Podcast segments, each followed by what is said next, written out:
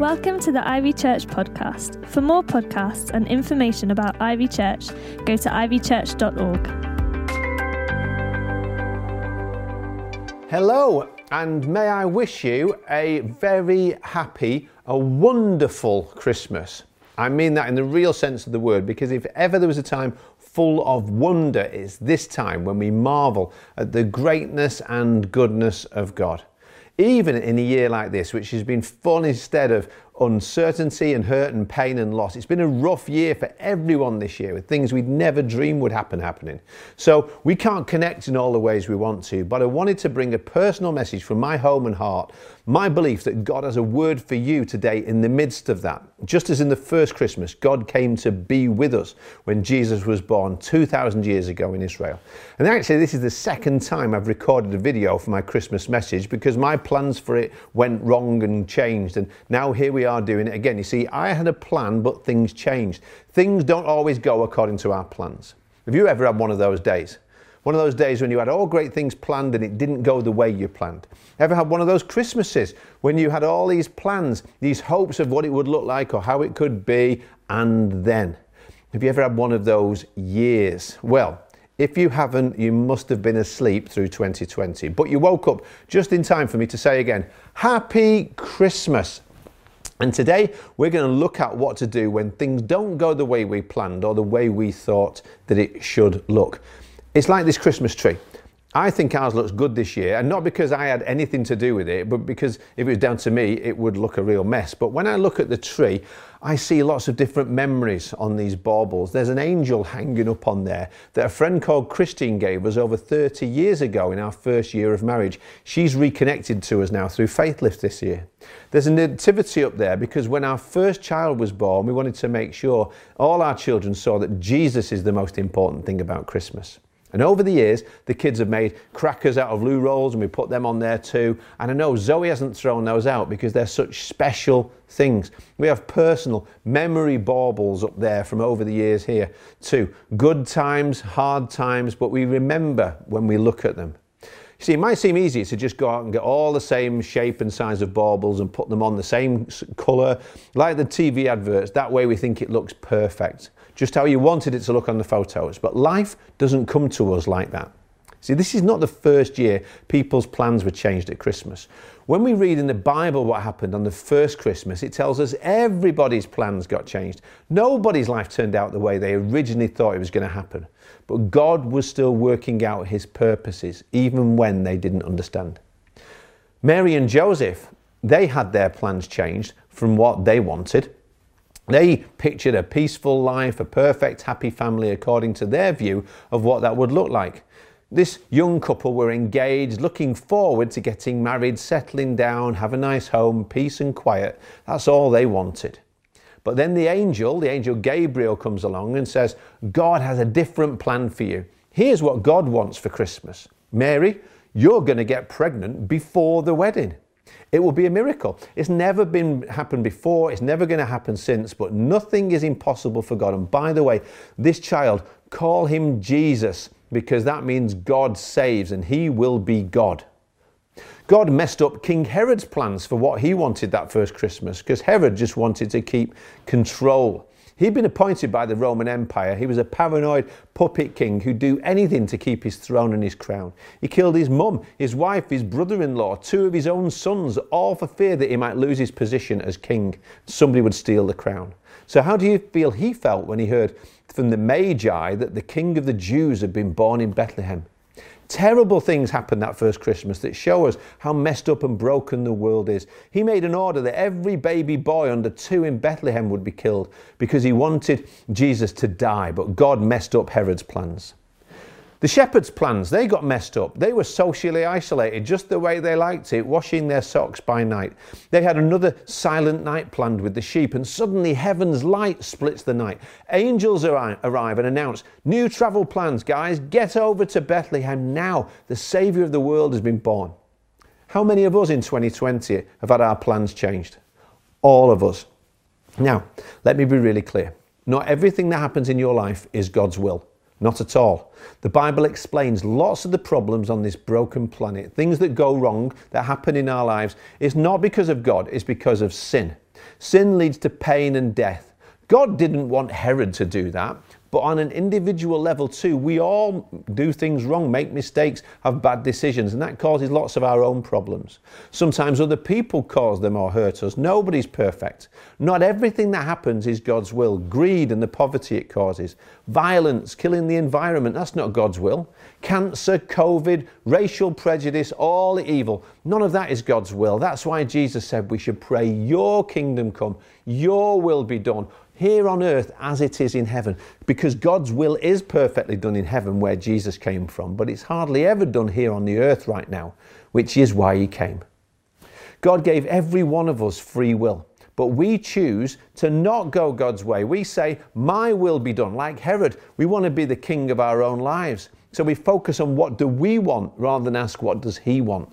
So please don't blame God for everything that's gone wrong in the world or even in 2020. Don't think He doesn't care or do anything about it because Christmas shows us unmistakably how much God really does care. He does intervene because He wants His will to be done in your life this Christmas and in the world in 2021. But if I pray like that, your kingdom come, that means my plans, my will may not be done. Maybe you've got all these plans for what you want to happen in the future, but you need to remember Three things. All three were there in the first Christmas too. Number one, God wants your focus to be on Him.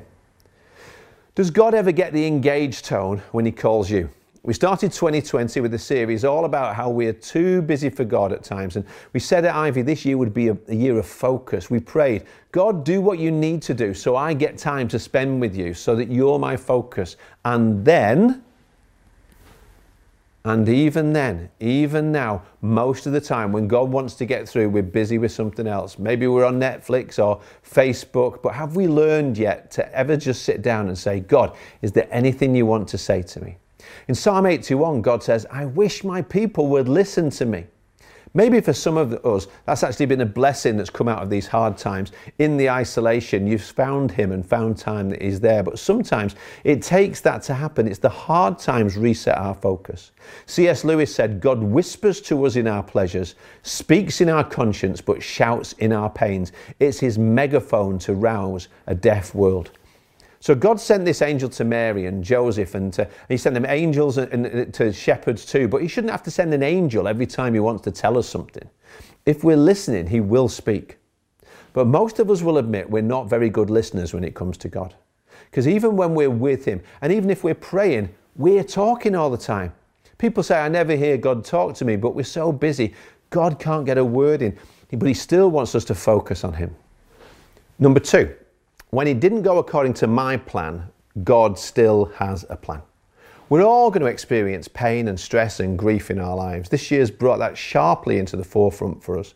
In the middle of that, a promise to hold on to for many of us, our favourite verse for many of us is that that I've got engraved on my wedding ring. Jeremiah 29:11 says, "I alone know what I'm planning for you," says the Lord. Good plans, not bad plans for you. Plans to help you, not to hurt you, to give you hope and a bright future. And as we head into 2021, you don't know what's going to happen. I don't know what's going to happen. The government, educators, scientists don't. Psalm 8 says God sits in heaven looking at people who think they're powerful, the kings of the earth. He looks at the schemes of the devil and, and he says, And the Lord, the one enthroned in heaven, laughs because he still has a plan for the world. It's not over yet. Then God looks at you and he says, I still have plans for you, good plans for hope and a future. Now, that's not, automatically going to happen because God never forces his plans on us. We choose to do what he wants or what you want. You can't, you know, you can decide to just, I'm going to keep on going. I'm going to keep my crown. I'm going to be king of my life. Problem with that is I'm not qualified because I'm not in control.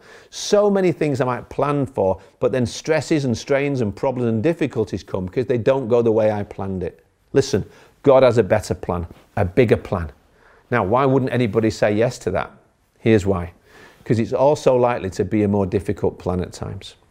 Let me unpack that to you so you know what's on offer today. Before in a moment we pray, and I invite you this Christmas to trade your plan for your life for God's plan.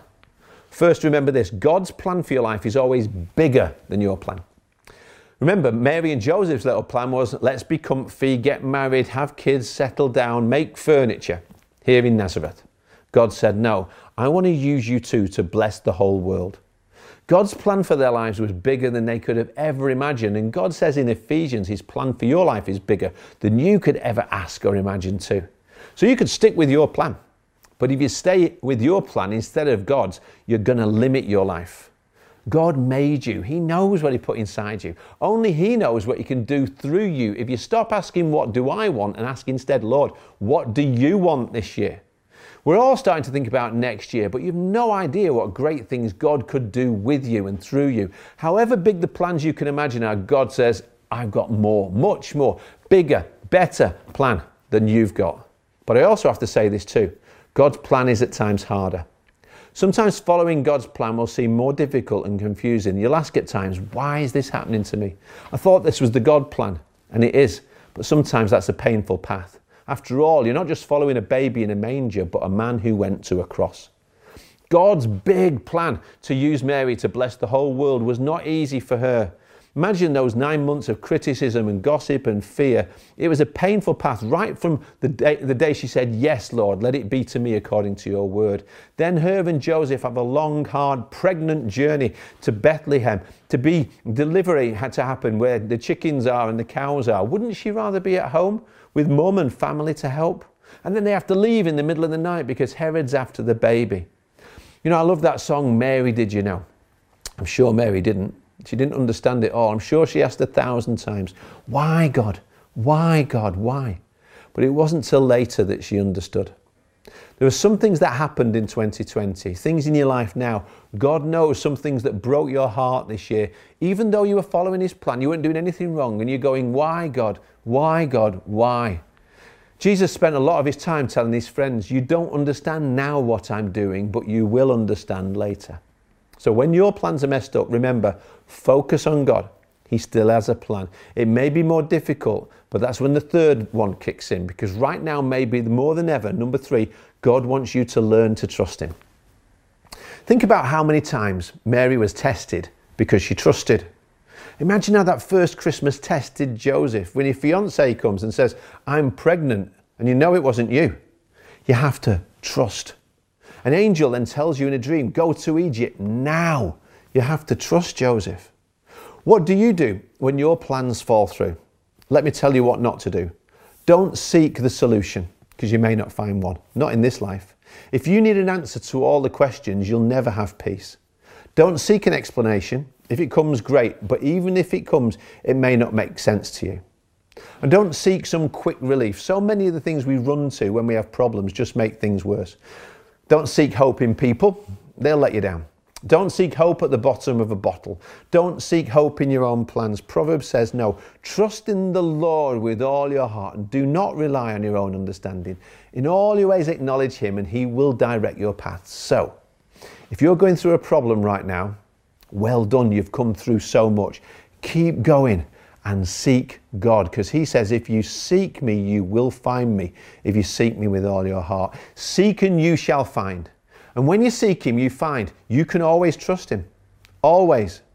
I may not know what He's doing, but He does. And I know Him. I know He's a loving Father, an ever present help in times of trouble.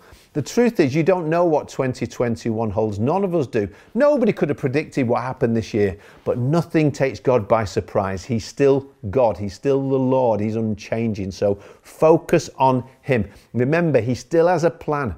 We know His plans may not line up with yours. We know Jesus has promised, though, to be with you, Emmanuel, not just at Christmas, but always, no matter what you go through. On our tree, there are some imperfect shaped baubles and some things that remind us of painful times and hard years, but that's what makes it special to us. This year, when we ask God, What do you want for Christmas? He says, I just want you, all of you, even with the broken bits of this year.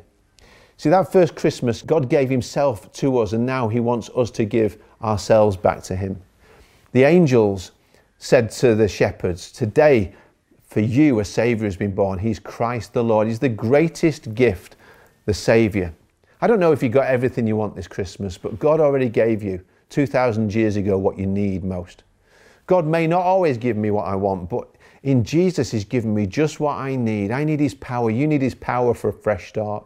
You need His mercy to forgive all your sins. You need His life to save you for eternity.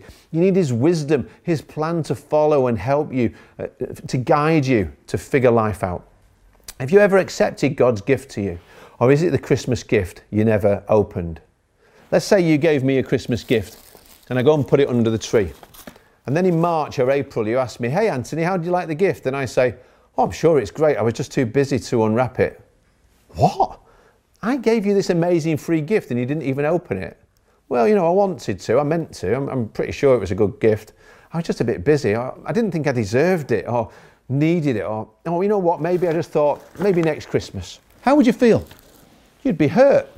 And I'd miss the blessing and the, the benefits of the gift. But every year, millions of people celebrate Christmas without Christ.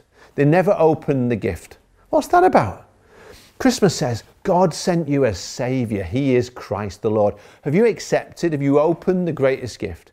If not, you're missing the point of the whole party. Why are you bothering putting lights up while your world's still dark? What are you giving gifts for? If you've not received the greatest gift. See, the wise men brought gifts. That's what started the tradition. They came to Jesus.